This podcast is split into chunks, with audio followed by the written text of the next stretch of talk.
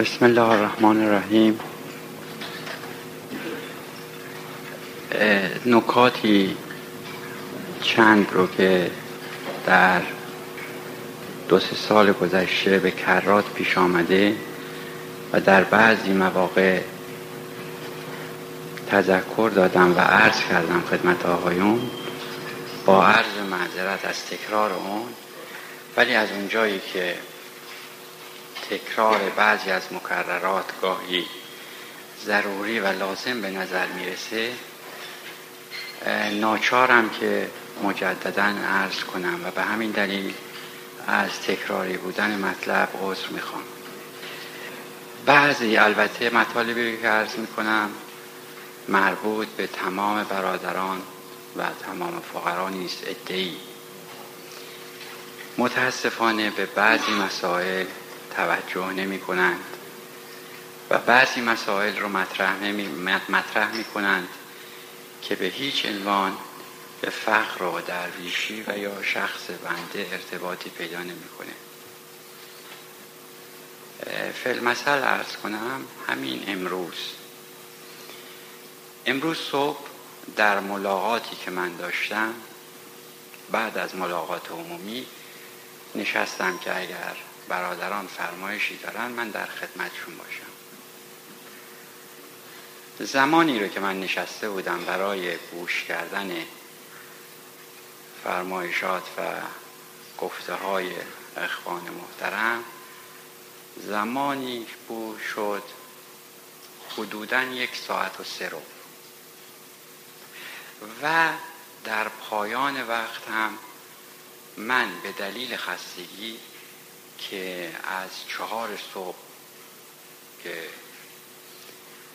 به اصطلاح بیدار شدم و کارم شروع شد تا یک رو به نه صبح طول کشید بلند شدم دیگه و قادر به گوش کردن بقیه فرمایشاتشون نشدم و موکول کردم به وقت دیگر. عرض بنده بر این است که این مطالب ادامه داشت و به جرأت این رو عرض می کنم که مطالبی رو که من می شنیدم امروز و بایستی جواب می دادم هیچ کدام مربوط به فقر و سلسله و درویشی نبود، با کمال تأسف و به شخص بنده.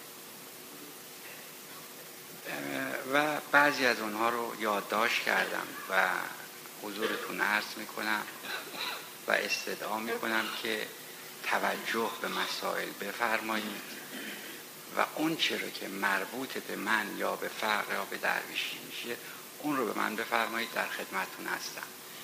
ولی مسائلی رو که مربوط به بنده نمیشه و در این مقوله که عرض میکنم هست مطرح نفرمایید.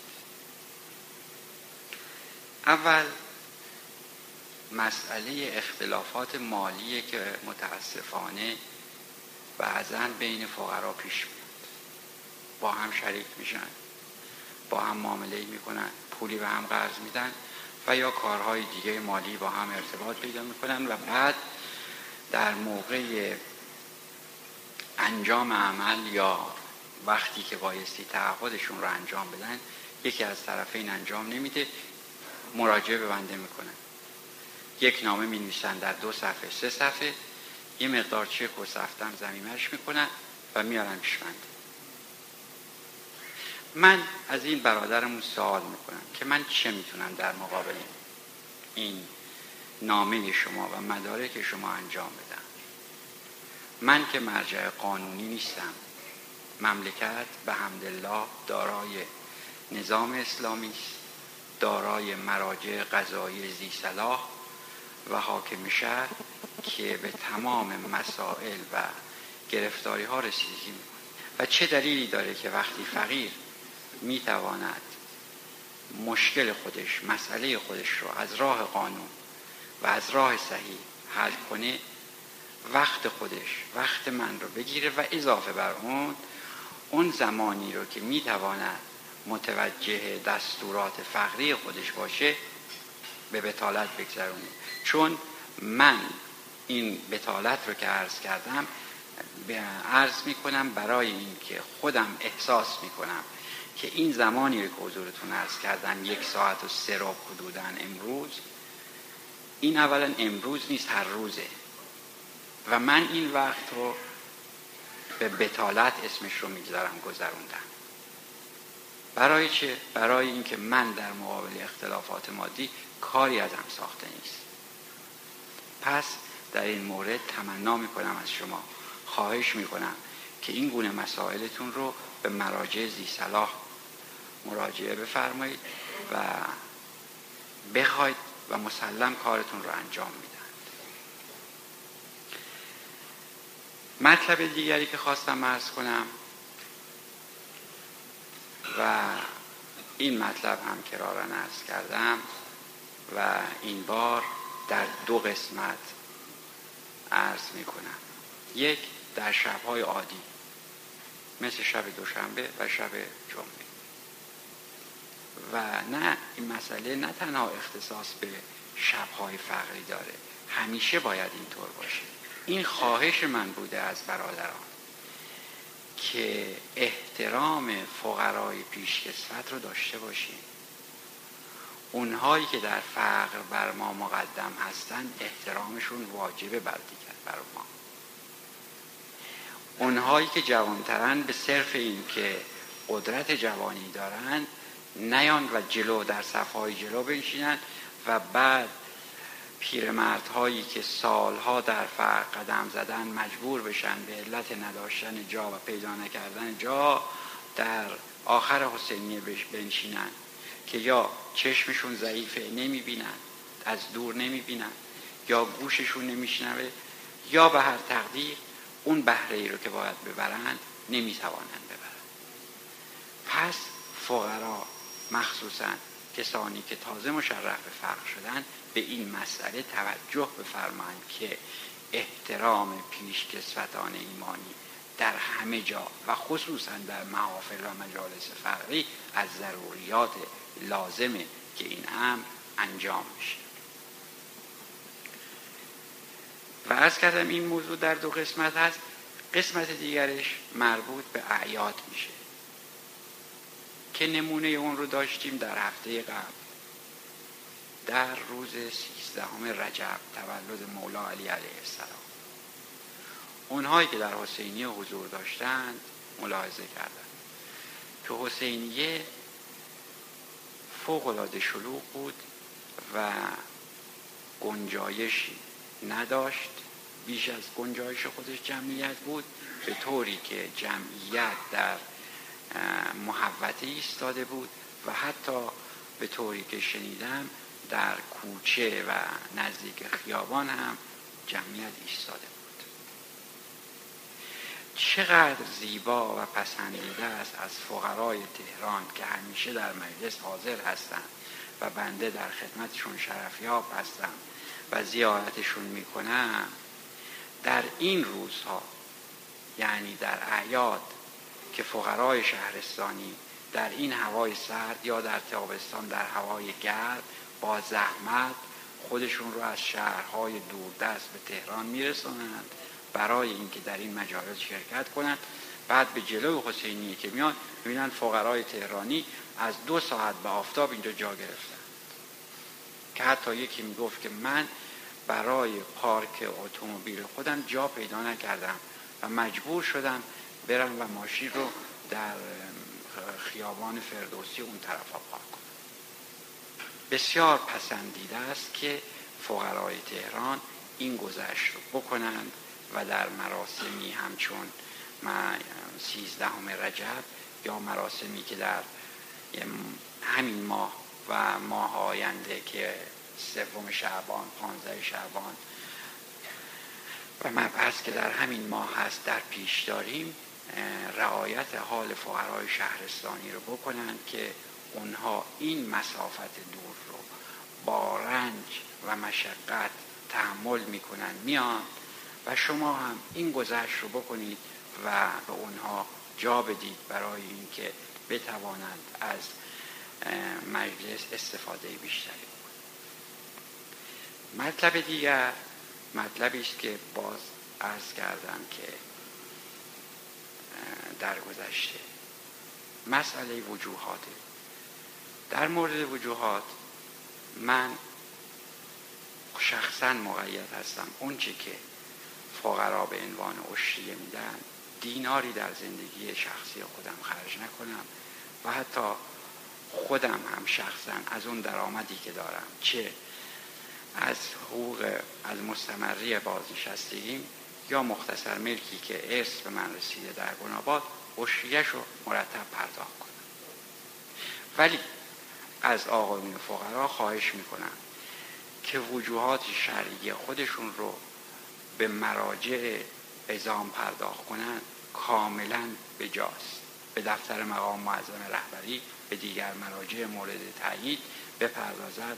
کاملا به جا و قابل قبول و در محل خودش مصرف میشه و مخصوصا به دفتر مقام معظم رهبری بدن، اطمینان داشته باشن که در محل خودش مصرف خواهد شد و اصراری به این مسئله نداشته باشن که حتما در به عنوان عشیه پرداخت کنند. مطلب دیگر مطلبی است که اگر روز جمعه در مجلس تشمی داشتید مشاهده میکردید. من خواهش کردم از برادران که مصافحه رو بگذارن برای روزهای جمعه و این کار رو هم میکنیم. روز جمعه اگر تشمی داشتید ملاحظه میکردید که صفی که برای مصافحه بود که آقایان تشمی آوردن و من دستشون رو میبوسیدم، دور حسینی صف بود و رسیده بود صف به دم در ورودی. من عرضم اینه که زیارت تنها مصافحه کردن نیست، دیدار هم زیارته. همین که همدیگر رو میبینیم از روی عشق و علاقه، از روی محبت، از روی ارادت به هم نگاه میکنیم. دیدن مؤمن خودش عبادته. این بوسیدن دست تنها مصافحه زیارت مصافحه نیست، اسمش زیارت مصافحه تنها زیارت نیست، دیدار هم زیارته. و خوشا به سعادت اون کسانی که میتوانند این تسلط رو بر خودشون داشته باشند که زیارت رو به دیدار، مصافحه رو به دیدار تبدیل کنند و اون دیدار زیارته. مسلم بدونن که بهره و سهمی که باید از این بابت ببرن خواهند برد. و مطلب دیگر و آخرین مطلبی که عرض میکنم خدمتون این است که من معتقدم که به شخص اگر ما به جای این کاغذ هایی که می نویسیم، کاغذ میرسه مثلا برای بنده که برای من دعا کنید که در امتحانات کلاس نمیدونم چندم قبول بشم، در کنکور کجا قبول بشم. بنده در نهایت اختصار در دو جمله می‌نویسم که اگر درس بخونید قبول میشید و درس نخونید قبول نمیشید.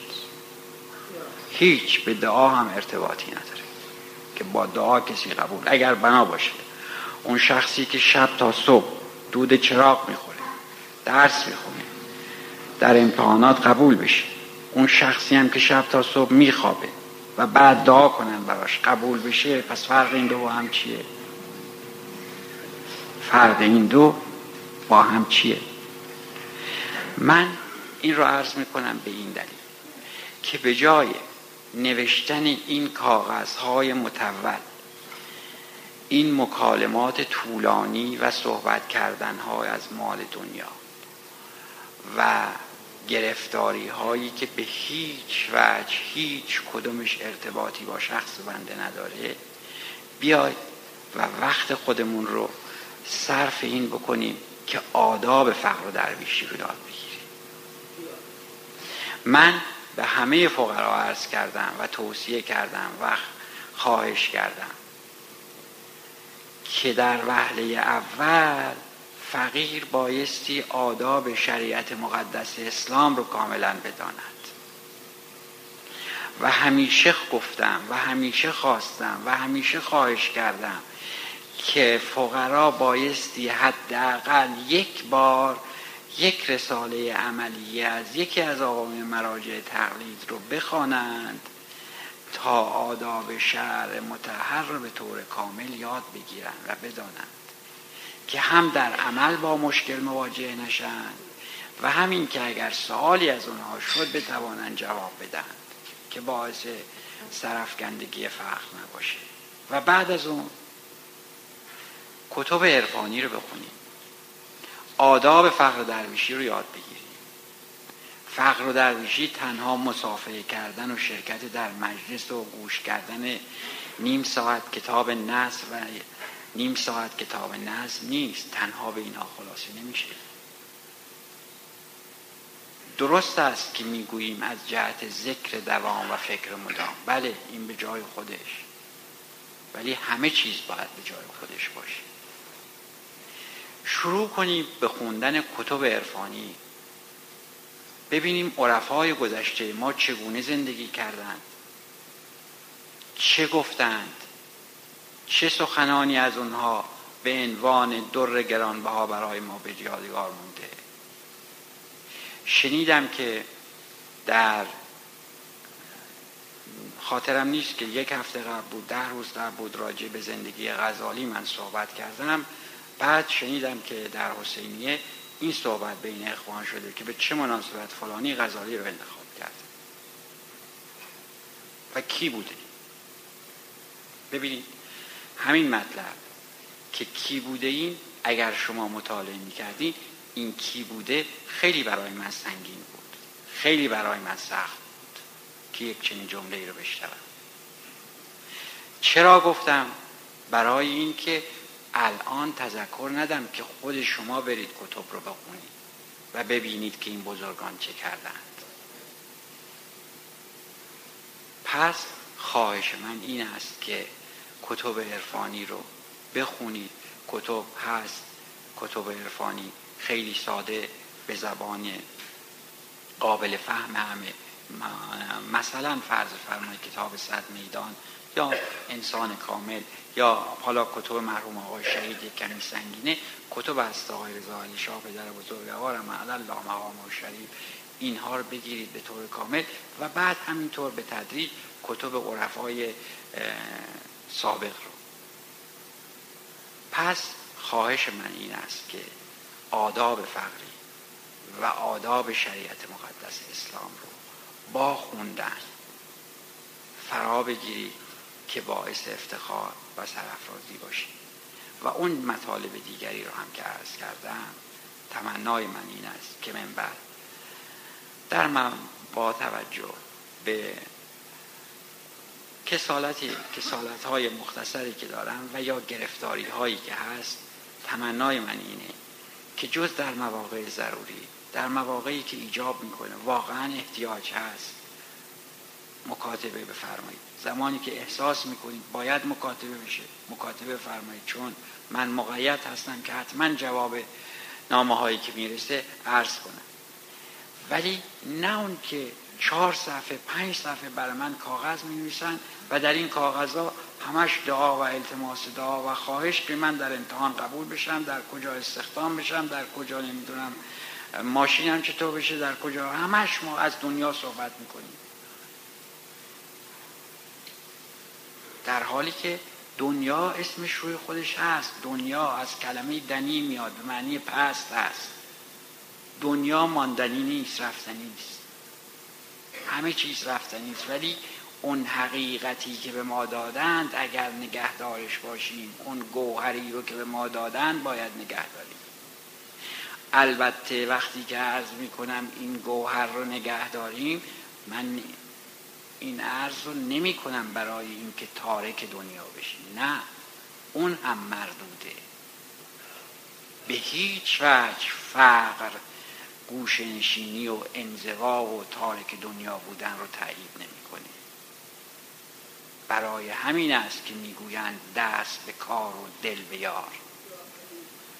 برای همین است که در سلسله ما وقتی که کسی اظهار طلب میکنه و میخواهد به سلسله وارد بشه یا مشرف بشه، به عبارتی یکی از سوالاتی که از اون میشه از او میپرسن که شغل تو چی هست، و مسلماً وقتی که میگوید بیکارم از او دستگیری نمی کنن.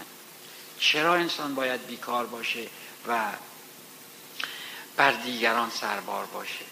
این رو عرض کردم برای این که دنیا رو هم باید داد، ولی هر چیز به جای خیش نیکوست. داشتن دنیا و حفظ فقر درویشی و انجام دستورات شریعت مقدس اسلام به هیچ وجه با هم منافاتی نداره. بودند و هستند و خواهند بود و آمد کسانی که اینها رو به کمال انجام دادند و در حال حاضر هم انجام میدند، و مسلم بدانید که در آینده هم کسانی خواهند آمد که اینها رو به کمال انجام میدن، یعنی انجام دستورات شریعت مقدس اسلام، انجام دستورات طریقت و فقری و انجام کارهای دنیا. به هیچ وجه اینها با هم مغایرت و منافات نداشته و انجام همه اینها با هم کار مشکلی هم نیست. پس خواهش من این است که شما افتخاری باشید برای سلسله، نتوانند ایرادی بگیرند به سلسله. این ایراد گرفتن به سلسله ایراد به من، به دیگر بزرگان، به بزرگان سلسله است. این ایراد ایرادی است که خدای نکرده ممکن است که صدمه بزنه و این باعث ناراحتی من میشه و اگر خاری به پای یکی از فقرا بره. پس من خواهش میکنم که اینها را رعایت بفرمایید.